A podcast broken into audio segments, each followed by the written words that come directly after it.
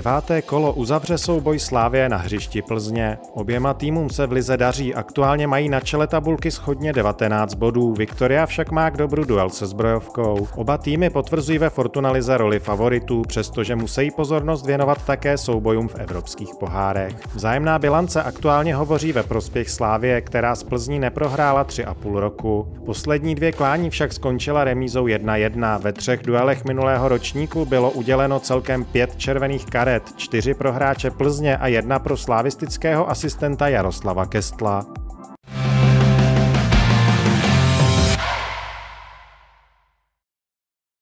Dobrý den u dalšího dílu Přímáku, tentokrát s Pavlem Marešem, bývalým reprezentantem a bronzovým z Eura 2004. Ahoj Pavle. Ahoj. Eh, dnes nás čeká díl, kde se budeme zaměřovat na víkend velkých zápasů, protože hraje jak Plzeň ze Sláví, tak eh, Sparta s Baníkem a v závěru pořadu se také podíváme na takový zvláštní rituál, kdy trenéři nekoukají na pokutové kopy, které kopou jejich týmy. Teď už se ale podíváme na trhák víkendu, to je zápas eh, Plzeň Slávia, tak má tohle utkání vůbec favorita, Pavle? Těžko říct. Oba dva týmy teďka hrajou evropské poháry, Oba dva týmy hrajou velice těžké zápasy a ten zápas určitě bude zajímavý.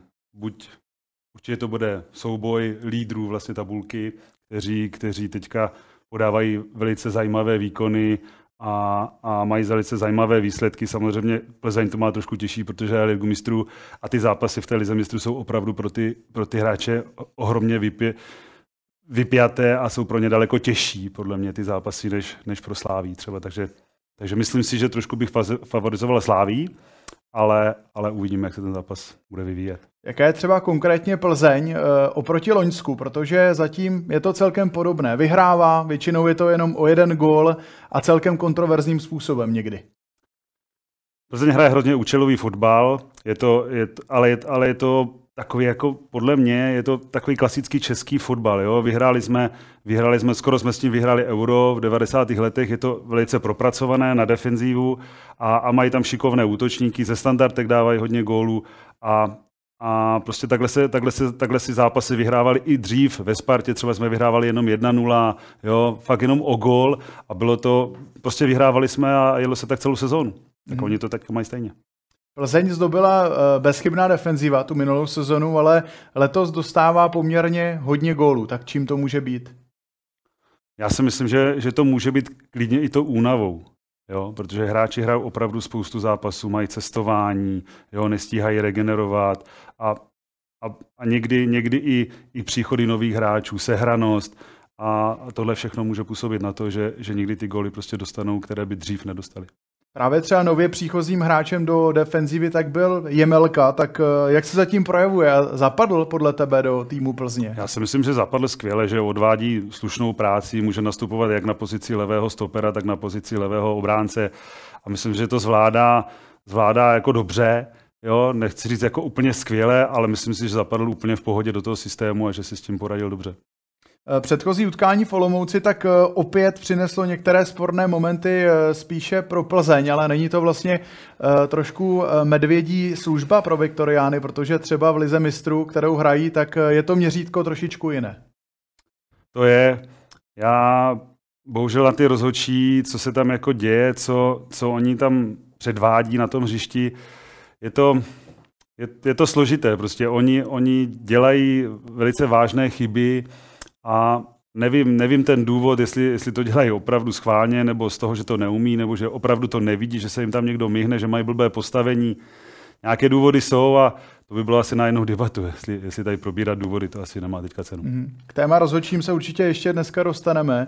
Eh, každopádně tak proti Interu tak eh, cítila v té skupině Plzeň asi takovou největší šanci na bodový zisk proti Bayernu nebo Barceloně, ale doma prakticky neměla vůbec žádnou šanci. Tak v čem musí eh, Plzeň zabrat, aby mohla vůbec přemýšlet na to, že by třeba to teoretické třetí místo mohla získat? Liga mistrů je fantastická soutěž a hraje, hrajou to úplně ty nejlepší hráči světa. Jo, vlastně řeknu dvě stovky možná nejlepších hráčů na světě. A, a prostě ty zápasy, ať jsou jakékoliv, tak proti takovým týmům, jako je Barcelona, Bayern Mnichov a Inter Milan, má Plze, nebo řeknu jakýkoliv český, české mužstvo má hodně malé šance na to ho porazit, jo, nebo mu urvat aspoň bod. Jo, a, a Plzeň samozřejmě se snaží, určitě chtěla. Měli možná, si mysleli, že mají nějakou šanci, ale, ale ta realita potom je hrozně, hrozně těžká a, a je, to, je to těžké s takovýma, s takovýma týmama hrát, protože ty si to budujou vlastně už desítky let, jo, chodí tam fantastiční hráči, fantastiční trenér, ty podmínky jsou úplně někde jinde než, než v Plzni. Už jsme zmiňovali posuzování zákroků rozočí na české scéně a na té zahraniční, tak uh, shodneme se na tom, že čeští rozočí by nejspíš uh, Buchu ponechali na hřiště a nedali by mu červenou. No myslím si, že teďka, co poslední dny jsou nastaveny nějaký takový je trend, že, že opravdu za takové zákroky, jako Bucha udělal, tak když jde, když jde pata nebo podrážka na, na holeň, tak si myslím, že že si možná po zhlédnutí varu, samozřejmě se k tomu vracíme, kdo je u varu, jak to vyhodnotí, tak eh, myslím, že ten rozhodčí to nemusí úplně jako přesně vidět jo, v tom okamžiku, protože opravdu je to hrozně rychle, ta soutěž. Hrozně rychle se, ten, eh, se, se, to, se to stane vlastně, ta, ta situace. A rozhodčí to nemusí úplně pořádně jako vidět, jestli to bylo na holeň, nebo to bylo do balónu, přes na kotník, nebo prostě do země. Jo, takže, takže on v tu chvíli třeba reaguje takže dá žlutou kartu, ale potom VAR, když si to pustí třikrát, čtyřikrát během minuty, tak může vidět ten opravdu ten zákrok úplně jinak. A myslím si, že kdy vezmeme Českou ligu za poslední měsíc, kolik se dalo červených karet, že si myslím, že by tu červenou dostal, dostal taky. Ale samozřejmě je to otázka. Ono to u Pavla Buchy není úplně poprvé, teď dostal červenou s Interem, ale například na jaře eh, proti svému bývalému nebo mateřskému klubu Slávy dostal taky červenou za úder loktem, tak eh, co udělat s takovým hráčem, eh, aby neměl vlastně takovéhle provinění proti pravidlům, protože zřejmě to možná bude nějaké nezvládnutí stresu, možná přemotivovanost. Já si myslím, že český národ k tomu vymyslel krásné slovo, je to blikanec. Jo, a, a co, co si já myslím, tak hráči, kteří mývají tyhle ty blikance, kdy vlastně možná ani neví, že, že jdou tak riskantně do souboje, že se něco takového může stát, tak jsou potom těžko zvládnutelní. A vlastně on, on možná ani na tréninku to nikdy neudělá, nebo, nebo, nebo v jiných zápasech to neudělá, ale když je ten zápas opravdu vypjatý a on, on tím zápasem hrozně je přemotivovaný a žije tím, tak si myslím, že takové blikance jsou zásadní potom a, a je možné, že trenér si to uvědomí a řekne, hele, ty takové zápasy hrát nemůžeš, protože opravdu to nezvládáš. Hmm. A to je potom eh, otázka na trenéra, jestli, jestli, si, jestli si řekne, hele, radši tam dám takového hráče, který mi odvede jako super sportovní práci, ale je možné, že ve 20. minutě dostane z jakéhokoliv důvodu nějaký blikanec a udělá nějakou takovou věc a potom oslabí to mužstvo a může se ten zápas ztratit. Dá se s takovým hráčem něco dělat, aby tyhle zápasy mohl hrát, anebo je skutečně lepší variantou ho posadit na lavičku a takhle důležitý hráč třeba ale potom chybí v tom zápase? Ano, chybí, ale, ale možná je víc tam dát hráče, který, to, který bude hrát třeba o něco hůř, ale bude hrát celý zápas a bude mít nějakou platnost, protože ty hráči nejsou o tolik rozdílní, aby, aby, aby prostě nemohl hrát někdo jiný. Myslím si, že trenér Bílek tam má určitě na lavce někoho, kým by ho nahradil.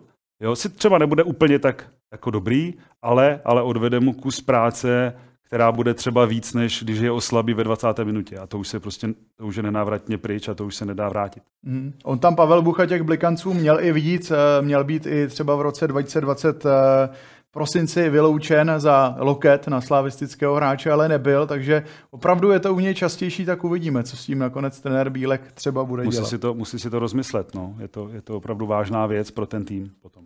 Plzeň tak eh, není tak přesvědčivá, jako v srpnu, kdy si vybojovala právě uh, třeba ten postup do ligy mistrů, tak jak moc Plzni chybí zraněný Kliment, který to vlastně Plzni nakonec tím svým vítězným golem vykopal, tu ligu mistrů. Tak ten gol byl samozřejmě fantastický ve zraněný, že jo? když byl zraněný a ještě je, je tady balon, já už skoro, on už skoro odcházel v hřiště a najednou, najednou je tady balon a dostal do té brány, takže, takže to byl zázrak takový malý, ale, ale samozřejmě v takovém, v, tak, v takovém období, kdy se hrajou tak těžké zápasy, se potřebuje každý, potřebují každého hráče.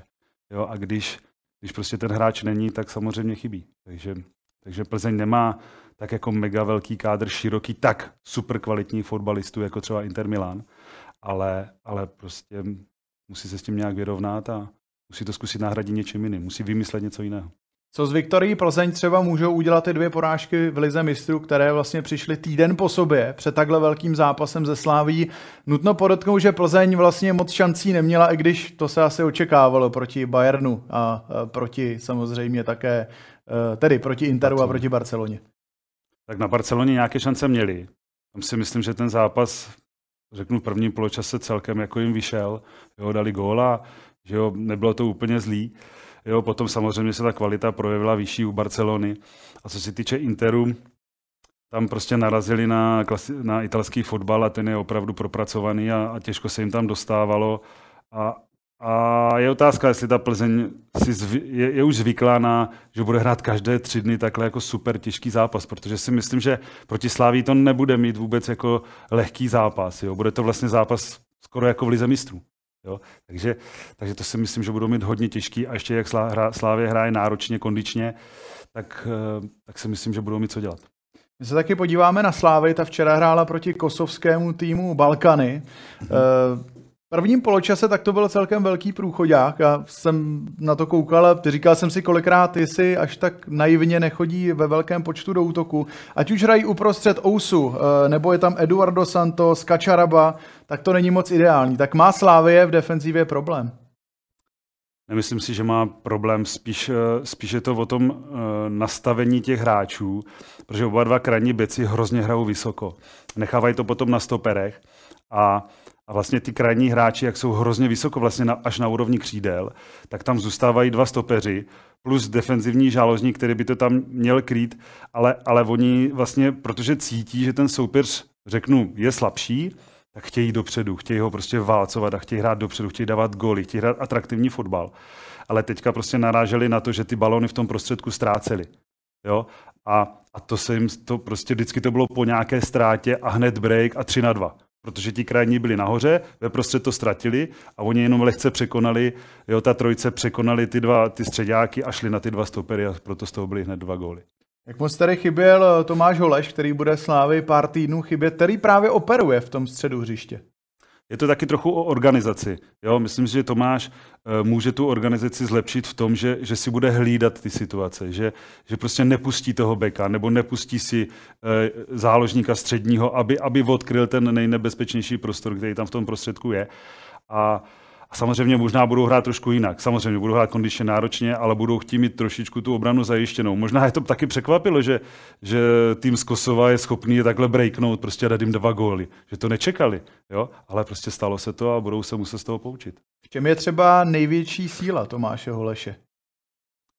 Myslím, že je ohromně zodpovědný hráč, ohromně, pře, ohromně přemýšlivý a, a je, je protýmový. To znamená, udělá za kohokoliv cokoliv jo, kdykoliv se vrátí a, a myslím si, že, že, že chce prostě vždycky v tom zápase uspět. Jo, ať je to buď na, na defenzivním záložníkovi nebo na stoperovi a je to o, ohromně jako fajn kluk, fajn hráč a 100% Slávě bude potřebovat, ale teď jestli bude zraněný, tak bude chybět. Dá se ta jeho hra vůbec eh, nějak nahradit a případně jak? No nahradit se dá, ale museli by mít druhého Holeše, což teďka si myslím, že nemají takového hráče, protože takových hráčů, řeknu, Třeba to byl Souček dřív, jo, teď je to Holeš a, a takového hráče tam nejdou třeba jednou za pět let. A samozřejmě je tam, tam Lukáš Provod, jo, ale ten spíš hraje nahoře. Jo, a, a v, to, v té defenzivě se potřebuje hráč, který, který opravdu vidí ty situace a dokáže zakročit přesně na těch místech, kde je potřeba. A takového tam druhého si myslím nemají. Není to jenom Holeš, ale chybět bude i Ivan Šranc, který včera utrpěl úder do hlavy kolenem, nakonec eh, je z toho zranění hlavy a krční páteře, tak eh, jak těžké bude pro Slávy hrát eh, bez Holeše, to už jsme říkali, ale i bez Ivana Šrance. Tak Ivan Šranc je gólový, že jo? Viděli jsme to, viděli jsme to v zápasech, kdy bojovali vlastně o, o, o konferenční ligu v tom, kdy, kdy prostě v těžkého centru dal fantastický gól, jo, prostě dává góly. Teďka se mu stala tahle ta nemilá věc, kdy, kdy prostě dostal kolenem do hlavy. Myslím, že tam bylo i chviličku, jsme viděli v těch záběrech, že, že tam bylo možná lehké bezvědomí, že opravdu upadl na, na, na tu zem, kde nebylo to, nebyl to hezký pohled. A samozřejmě takový hráč bude chybět. Taky pracovitý, urostlý hráč, který, který je schopný dát góla, se vždycky hodí. A za něho podle tebe Slávia má adekvátní náhradu? Myslím si, že v té útočné fázi Slávie, Slávie má obrovskou sílu. Jo? Jestli, ta, jestli tam dá masopustá nebo, nebo, nebo Usora, prostě, tak si myslím, že, že tyhle ti kluci jsou, jsou schopní nahradit, nahradit Ivana Šance. Včera Slávia našla nového nejlepšího střelce v evropských pohárech. Není to Čech, je to Peter Olajinka. Tak eh, co vlastně k němu? V čem je pro obranu třeba on tak nepříjemný? Protože v, něk- v některých zápasech on vlastně působí tak, že se mu nechce a potom najednou vlastně střílí góly. Myslím si, že je to o práci s hráčem. Jo? Možná, možná dřív měl nějaké problémy, jo? buď v rodině, nebo v něčem jiném, nebo byl nemocný, nebo měl zranění a všechno tyhle ty věci se na tom hráči projeví. Teď je třeba v pohodě, je v klidu, myslím, že se mu narodilo dítě, není to tak? Nejsem si úplně jistý, myslím, že, že, že je v tomhle tom jako v pohodě a, a že i ten život se mu tak jako uklidnil a může se věnovat naplno tomu sportu, tomu fotbalu a je to prostě na tom hřišti i vidět, jo? že si mm. dovolí tři klíčky za sebou, pak dá bal, balón, prostě dává góly, jo, těžký balon z vole, kdy to letí těsně nad zemí, to prostě nebyl lehký kop, krásný gól. Takže, takže všechny tyhle ty věci na tom, na tom hřišti potom jdou vidět. Jo? A myslím si, že i ty trenéři a, a, a lidi kolem toho týmu poznají na tom, na tom Olim, že se, že se s ním třeba něco děje. Jo? A teď říkají, hele, je v pohodě naprosto v tréninku, to vypadá, baví se, jo? Není, není s ním problém, usmívá se, je v pohodě, je to vidět na tréninku, tak je to potom vidět i v zápase. On je třeba typ hráče, který si i hodně nabíhá z druhé vlny, tak jak by na něj měli obránci hrát, aby ho zastavili? Je to těžké. Zase ta organizace, organizace v obraně na, na bránit vlastně 4-5 sprintově nabíhajících hráčů je pro obranu hrozně těžké. A, a vlastně čím blíž je to bráně pro tu, eh, tak pro tu obranu je to jako výhodnější, protože vlastně je tam hrozně málo místa. To znamená jediné, co, co vlastně proti takovýmhle náběhům se dá dělat, je, je prostě to zatáhnout co nejblíž k 16, zhustit co nejvíc prostor, aby tam bylo opravdu co nejméně prostoru. Jo? Protože jestli ty obránci budou, budou hrát hodně vysoko a dají jim tam 20 metrů před 16, tak ty balony tam budou okamžitě lítat. A z druhé vlny Douděra, že jo, Olianka, všichni tyhle ty kluci jdou okamžitě za obranu a je to, je to hrozně nebezpečné pro obranu. Ona ta ofenzivní síla tam je cítit, protože Slávě má v 8 utkáních 31 branek. Za nimi jsou potom eh, ze 14 góly Plzeň a Liberec, takže jsou to skoro 4 góly na utkání, což je úplně neuvěřitelná věc. Tak jak si s rozjetou Sláví vůbec může Plzeň poradit? Tak ty, ty góly oni dali vlastně soupeřům, které, kteří neříkám, že, že jsou úplně, podprů, úplně podprůměrní, ale jsou to soupeři, kteří, kteří jedou na sláví a, a ví, proti jaké síle stojí. A samozřejmě každý se s tím, každý se s tím chce poprat nějak, ale ta kvalita té slávy je obrovská a, a, a ty týmy nějakou chybu vždycky udělají. A jestli se Slávě střelecky teďka daří, jo, jakože třeba Standovi Teclovi se daří dávat góly, tak, tak, je to, tak, tak se to hrozně těžko brání. Jo? A pokud nemají fakt jako dobře propracovanou tu obranu, tak, tak je to hrozně těžko k bránění a proto dávají tolik gólů. Eh, Stanislav Tecel, to je další jméno, které jsme skloňovali, to je nejlepší střelec ligy, možná i překvapivě v posledních pěti zápasech, tak dal těch osm gólů.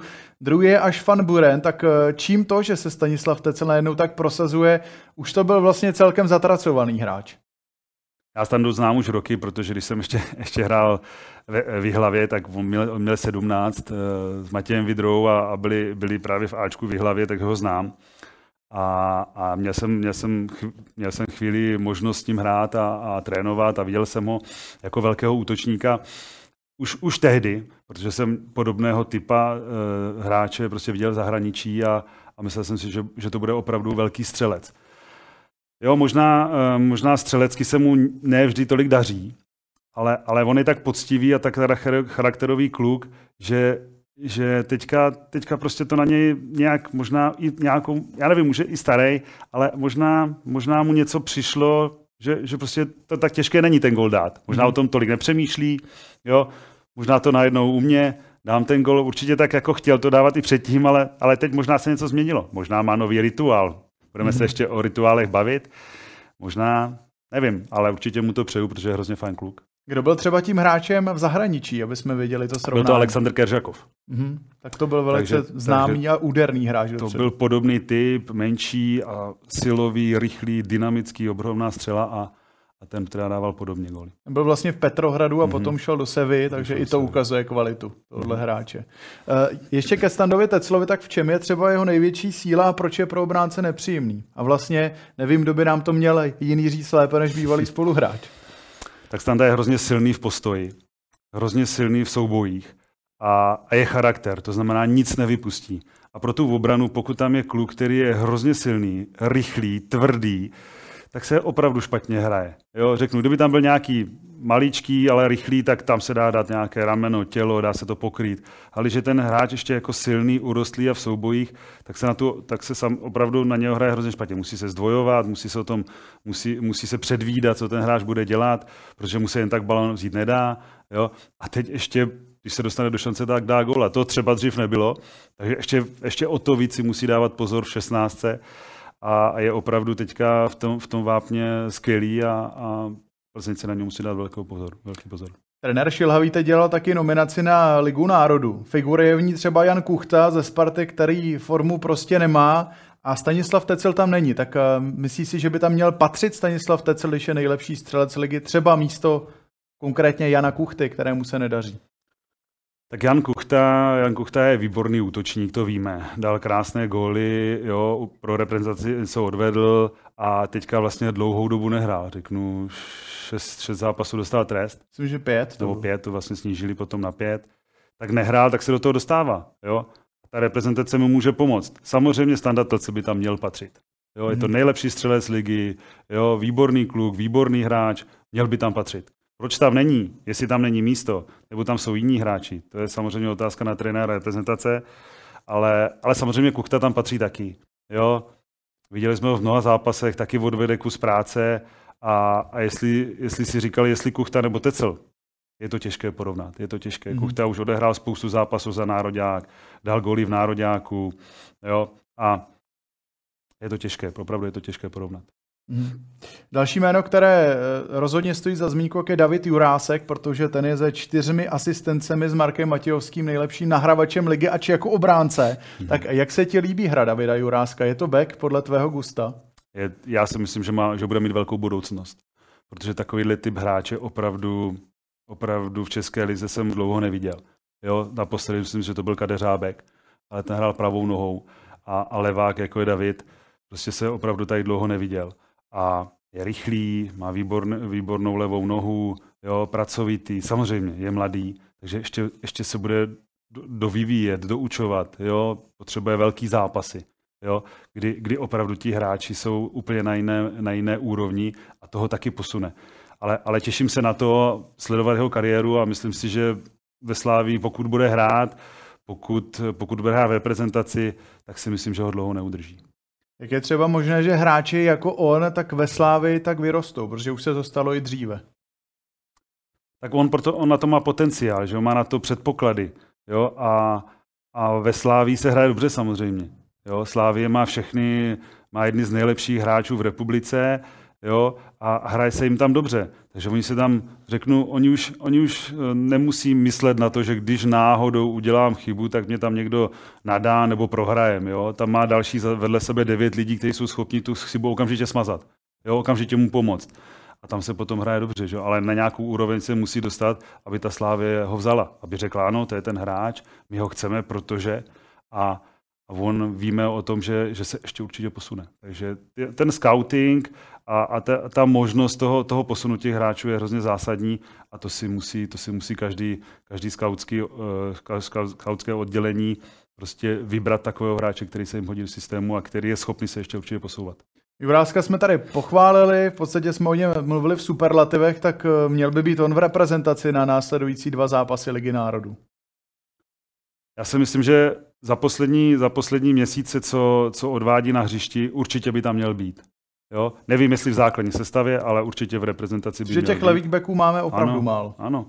A, a prostě určitě by tam měl být a myslím si, že by mohl dostat i nějaké minuty a teďka, teďka, prostě teďka hraje výborně ve Sláví a, a měl, by se, měl by se opravdu na něm pracovat, aby, aby se posouval dál. Hmm, tak třeba jeho čas ještě přijde. Určitě, to uvidíme. 100%. Ještě se tady vrátíme konkrétně k utkání Plzně ze Sláví, protože tam se hodně často stává, že tam jsou červené karty, eh, vyhrocené situace mezi realizačními týmy, mezi těmi střídečkami, tak eh, kde se tohle vůbec v realizačních týmech eh, děje a jak by se k tomu třeba měli postavit rozhodčí?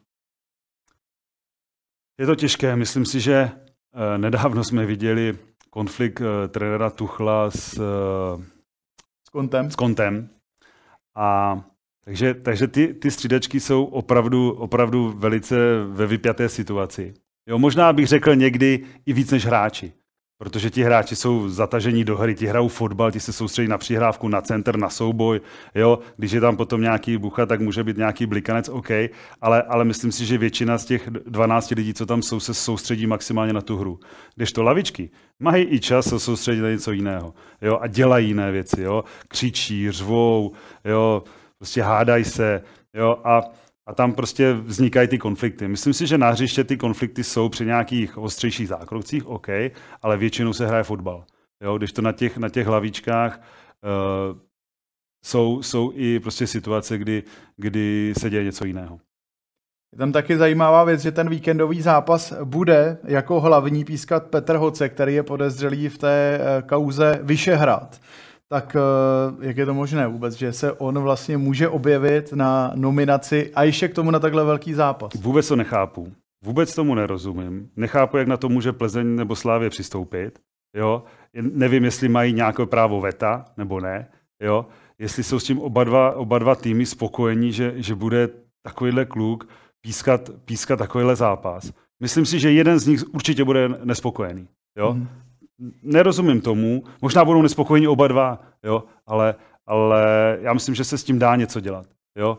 Buď zahraniční rozhodčí, jo, hmm. už to tady bylo, jo, děje se to po celém světě, že se prostě vybere, nebo nějaký, já nevím, jestli LFA nebo Fatcher vybere rozhodčího, aniž by se nějakého dobrého prostě ze zahraničí a, a prostě to bude pískat zahraniční rozhodčí. Mm. Jo? A myslím si, že že už se tady povedly zápasy se zahraničním rozhodčím a nebyly to jako velké, velké nějaké průšvihy. A myslím, že to, je, to by mohla být cesta. Ale že, že tam dají rozhodčího, který, má, který je zatažený do korupční kauzy, no tak to vůbec nechápu.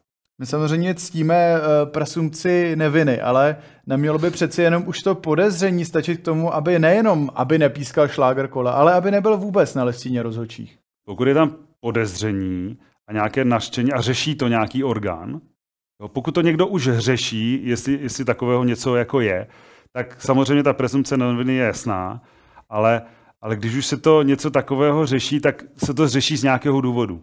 Jo? A buď tam bylo nějaké obvinění, nebo jsou nějaké důkazy o tom, že by, že by tam mohl být zatáhnout ten rozhodčí. A v tom okamžiku by si měla eh, komise rozhodčích rozmyslet, jestli takového hráče do toho zápasu pošle. Mm-hmm.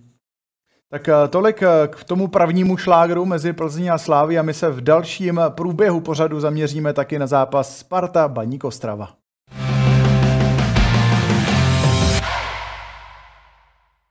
Návrat Pavla Vrby na letnou to je asi hlavní téma očekávaného duelu Sparty s Baníkem. Ostravané čekají na výhru nad Spartou 4,5 roku a na jejím hřišti nezvítězili dokonce 7 let. Oba týmy se aktuálně trápí, v posledních pěti zápasech vyhráli jen jednou. Sparta aktuálně drží nelichotivou sérii čtyř remíz v řadě.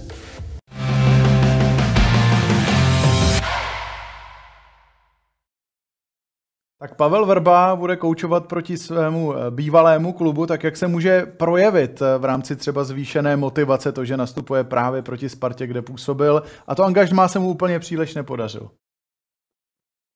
Tak určitě se na ten zápas bude perfektně připravovat. Teď má materiál na to, co viděl, jak Sparta hraje, čtyři zápasy, čtyři remízy, jo, a, a teď, může, teď může vlastně z toho vyčíst, kde ta, kde ta Sparta má možná problém. Jo? Kdy, proč nedávají góly, proč fakt jako dostávají, jo? proč všechno remizovají, jestli to, je, jestli to je tím, že nejsou kvalitní, nebo nejsou skoncentrovaní, nebo nemají, nemají charakter. Jo? A to všechno by si, myslím, že trenér, jako je Pavel Verba, měl načíst těch zápasů a měl by vymyslet taktiku tak, aby ten baník tam jako nemusel prostě dostat, eh, aby tam musel prohrát. A to si myslím, že Pavel Verba udělá. A, a bude mít i tu motivaci, eh, protože, protože bude chtít ukázat, že se dokáže připravit na, na Spartu. Bude tam mít nového hráče, Plavčíče, který tam, který tam teďka jako přestoupil nebo šel na hostování. A, a uvidíme, bude to určitě taky zajímavý zápas. No, on už to vlastně ukázal z Lín Stavangera mno, mnozí další, že to jde. Mm-hmm. Každopádně je pro Baník třeba výhoda, že Vrba působil ve Spartě, zná hráče, eh, zná to prostředí, anebo je Sparta pod Priskem tak odlišný tým, že už to vlastně žádná výhoda není?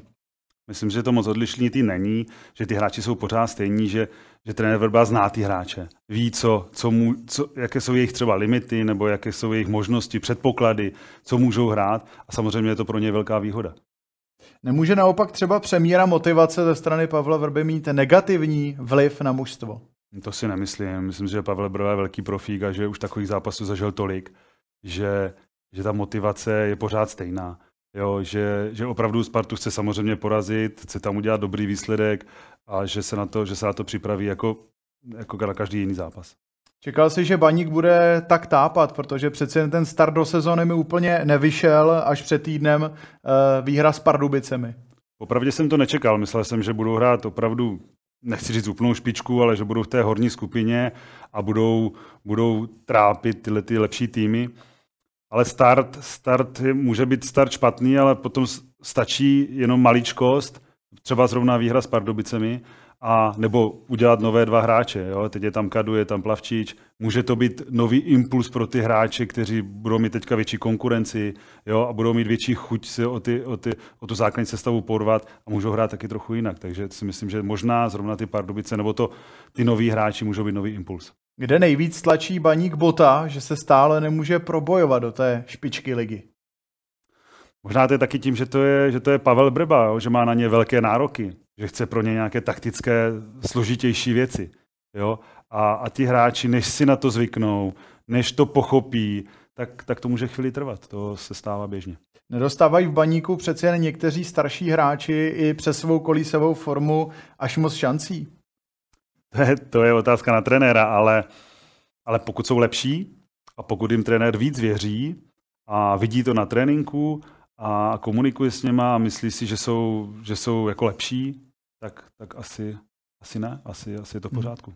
Není pak lepší třeba stavět mladé hráče, jako jsou třeba Buchta, Jaroň, Smékal. Sice mladí hráči, kteří výkyvy mají také, to je jasné, ale uh, můžou se třeba oťukat, otřískat a být opory do budoucna pro baník. To musí, být, to musí to je nějaká nastavení, nějaké strategie klubu. Jo? Jestli, jestli klub chce opravdu hrát o poháry, chce být do třetího místa, tak musí udělat všechno pro výsledek.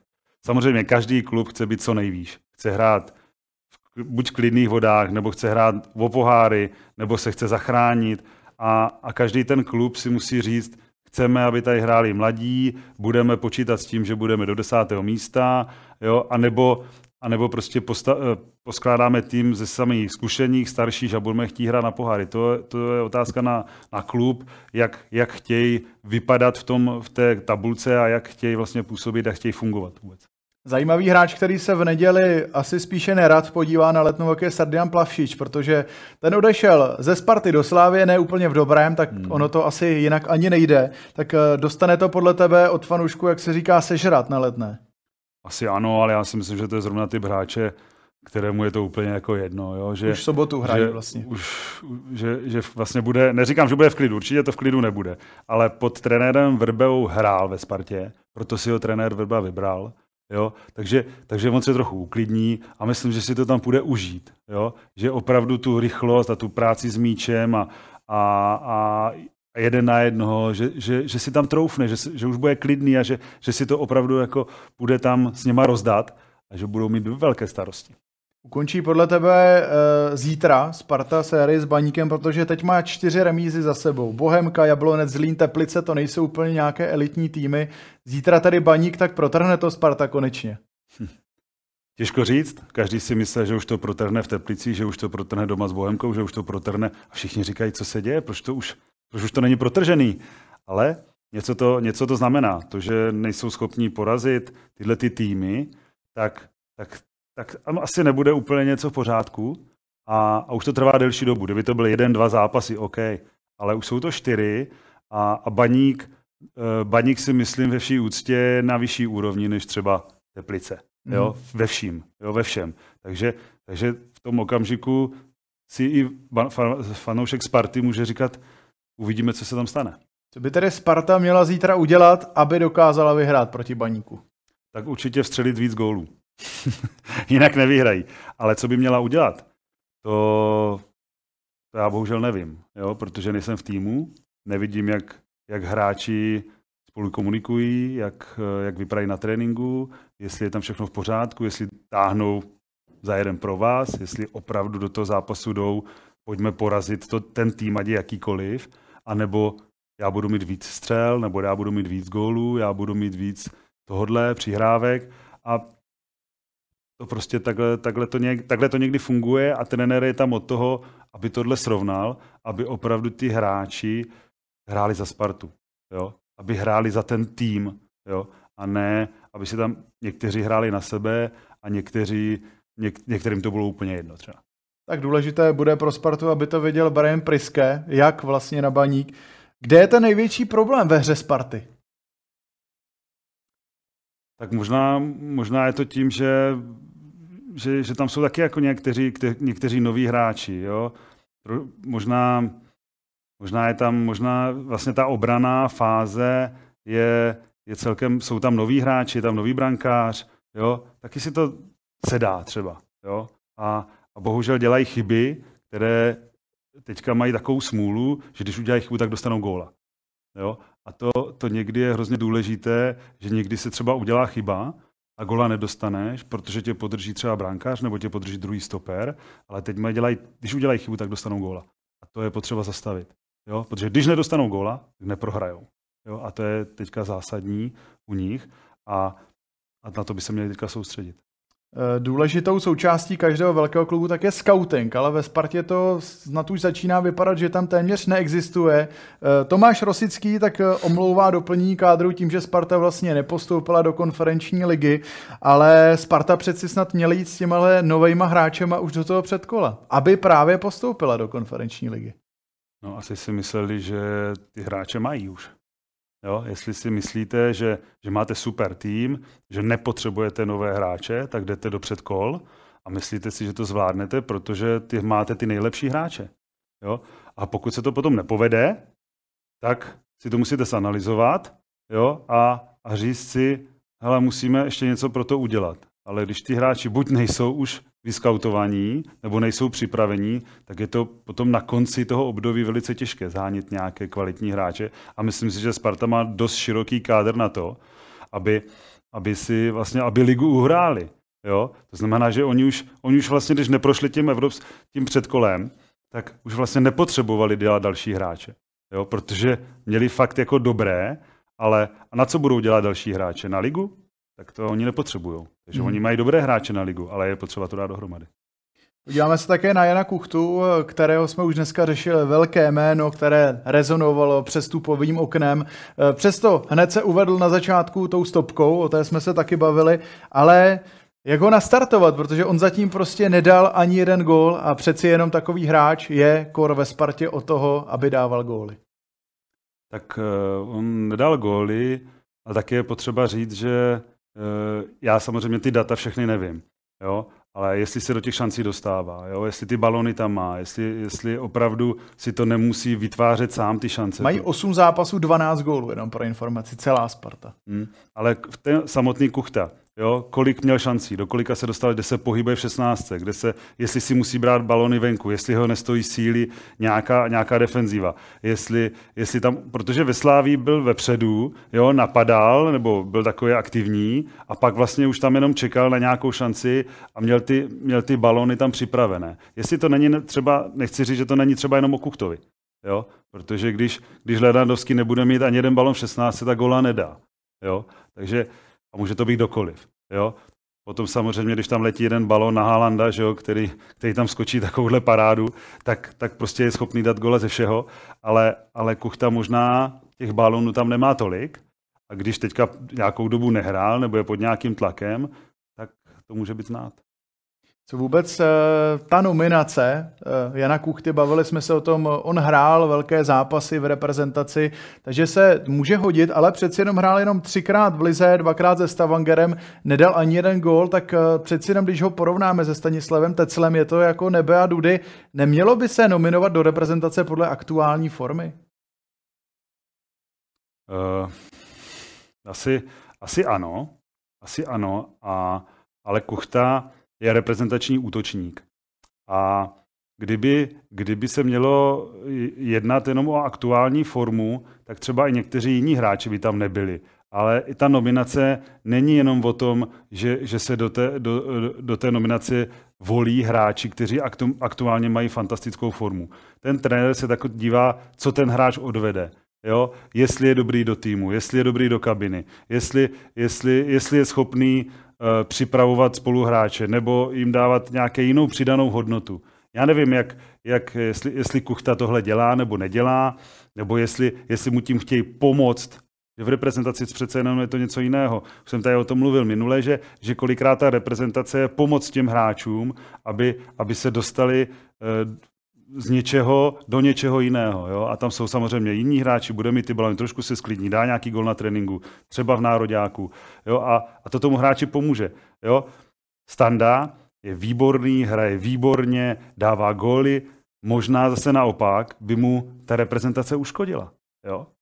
Protože, protože by tam přišel, třeba by nehrál, jo? Třeba, by to ne, třeba, třeba, by tam byl, třeba by musel zase nějak trénovat, nemohl by si odpočinout. Jo? A to všechno by manažeři a, a vlastně sportovní manažment by měl ve Slávii, ve Spartě, kdekoliv jako řešit s tím rostou reprezentací, aby to všechno dělali pro ty hráče a pro ty kluby a pro tu reprezentaci. A třeba to je zrovna jeden z těch důvodů, proč tam ten Kukta je. Tak eh, to jsme probrali zajímavá témata v rámci naší ligy, v rámci reprezentace a my se ještě v závěru dnešního přímáku podíváme na téma, proč se někteří trenéři nedívají na penalty, které zahrává jejich tým.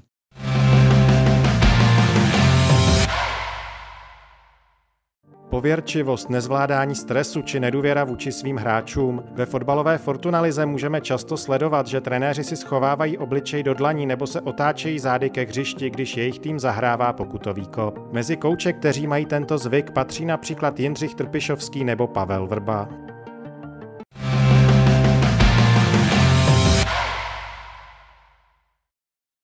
Tak Pavle, ty největší ESA, Pavel Vrba, Jindřich Trpišovský, tak se nedívají na svoje týmy na penalty, ale přeci jenom nebere dost trenér e, peněz na to, aby takovéhle situace dokázal zvládat. Mohl se normálně dívat na ty penalty. No za mě to určitě o penězích není. Jo, je to o nějaké ověrčivosti, o nějakém rituálu, kdy se jim, kdy třeba opravdu se někdy nepodívali nebo se dívali někam jinam, jo, náhodou a, a, a byl gol jo, tak, tak, tak si řekne, hele, já jsem se nedíval, tak třeba dáme gól. A ona ta penalta je samozřejmě, řeknu, 90% gól, ale někdy se ten gól, a když, když můžeš využít nějakého rituálu nebo nějakého, nějaké pověrčivosti, v které se, která se podařila a které věříš, tak to ti trenéři dělají. A myslím, že to dělají i fotbalisti. Jo?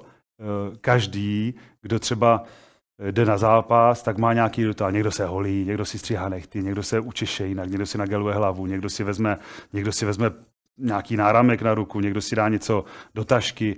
Jo? Každý, věřte mi, že každý, stoprocentně každý z fotbalista profesionální, a možná to jsou i, určitě to jsou i trenéři, mají nějaký svůj rituál. A ty jsi měl nějaký rituál? Stoprocentně, stoprocentně. Jo, já jsem se vždycky před zápasem voholil, poř- jo, připravil jsem se, jo, a musel jsem mít čisté kopačky, měl jsem si kopačky, jo, to je o kopačkách, jo, třeba, nebo si přešroubují kolíky, nebo nebo si vezmou nějaký, nějaký svůj polštářek. Jo? Je tam spousta možností, spousta věcí a možná u trenérů, zrovna u penalt, které vlastně potřebují, aby ten gol dali, tak, tak, je, to, tak je to úplně jako hrana toho, toho, té pověrčivosti. A ten gol tak jako potřebují, že, že se ani radši nedívají a věří tomu, že když se dívat nebudou, tak, tak ten gol se dá. Mm. A když se to náhodou nepovede, to je potom zajímavé, když se to náhodou nepovede, tak, uh, tak někteří si, i já jsem to tak dělal samozřejmě, hele, tohle jsem nepovedl, tady jsem co špatně, tak, tak příště tomu dám druhou šanci. Nechám si knír. příště tomu dám druhou šanci. Příště to se to povede a už jsou v tom znova. Takže někdy, jo, je to, je to těžké a myslím si, že každý, každý profesionál, který kdy byl v jakémkoliv sportu, má určitě nějaký rituál, kterému věří, že mu pomůže v tom, aby se mu v tom sportě dařilo. Jak třeba tohle může působit na to exekutora té penalty? Nemůže to třeba působit trošičku jako projev nedůvěry? Nebo to podle tebe s tím nemá nic Určitě společného? ne. Za prvé ten exekutor o tom vůbec možná neví, že se o tom dozví až potom, že se trenér nedívá a stoprocentně o tom ví, že, že se nedívá schválně. Protože on má taky rituál. Když jde na penaltu, když jde na penaltu, tak třeba taky zavře oči, nadechne se, nebo má určitý rozběh. To je taky rituál. Jo? A, a všichni se na to koukají. Jo? A neví, že to je třeba rituál. Jo? Ronaldo si odkrokuje, roztáhne se, vydechne se, připraví destří. A to je rituál. Jo? A prostě trenér má rituál, že se nedívá, tak ten hráč na penaltu taky má nějaký rituál a nikdo mu to nevyčítá. Jo? Takže, takže to berou naprosto, naprosto v pohodě a naprosto vůbec z toho nedělají nic a, a, a jede se dál. Nestrácí tady pak uh, trenér třeba respekt nebo autoritu. Ne, to je to prostě rituál. To procentně ne, určitě mm. v pohodě. Trenér Trpišovský tak dokonce proti Sivasporu říkal, že penalty vůbec neřeší, že je to, hráči, že to je na hráčích, kdo půjde kopat, tak uh, opravdu může být trenérovi jedno, kdo půjde zahrávat penaltu takovémhle týmu? Uh, já když jsem trénoval, trénoval jsem teda jako menší soutěž samozřejmě než trenér Trpišovský, ale já jsem teda určoval kluky na penaltu. Protože jsem ten zápas nějak viděl, jo, a, a samozřejmě jsme penalty trénovali, protože když jsem trénoval, tak eh, při remize byly hned penalty.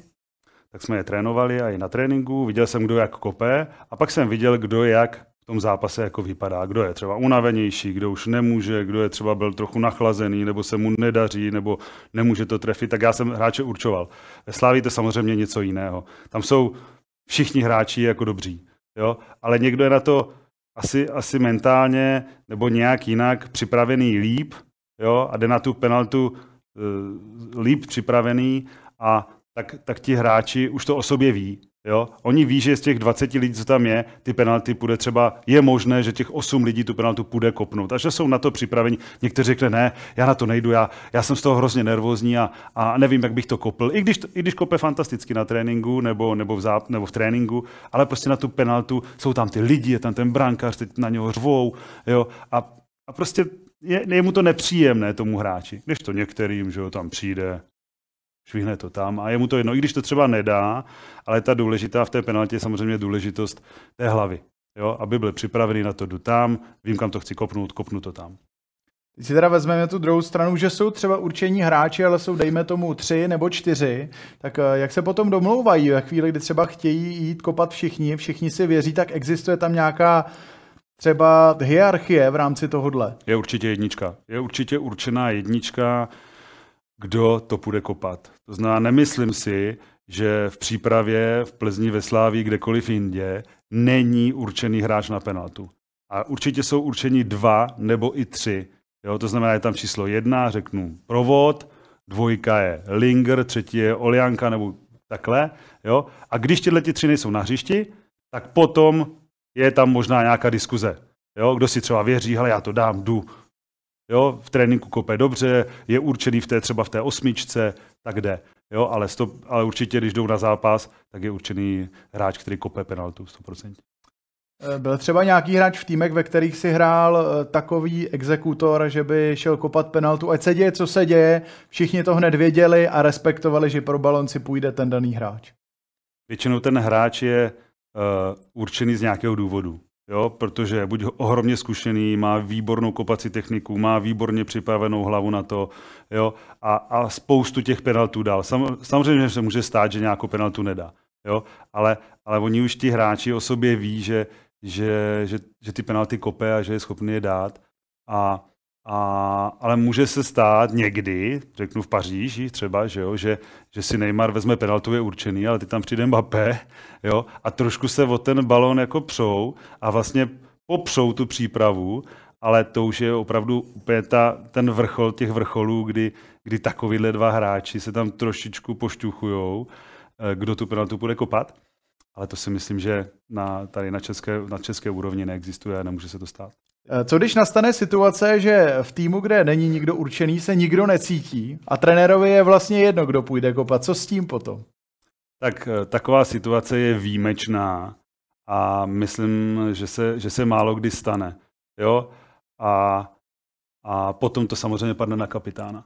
Jo? Pokud kapitán není na hřišti, tak to jde na zástupce kapitána, potom to jde na nejstaršího hráče, na, na nejzkušenějšího hráče, na služebně nejstaršího hráče. Takže je tam potom nastavená nějaká hierarchie, kdo by tu penaltu měl kopat. A je nám úplně jedno, kdo to bude. Jo? To znamená, hele, jsi tady nejstarší, běž kopat. Ale já se necítím, nejdu.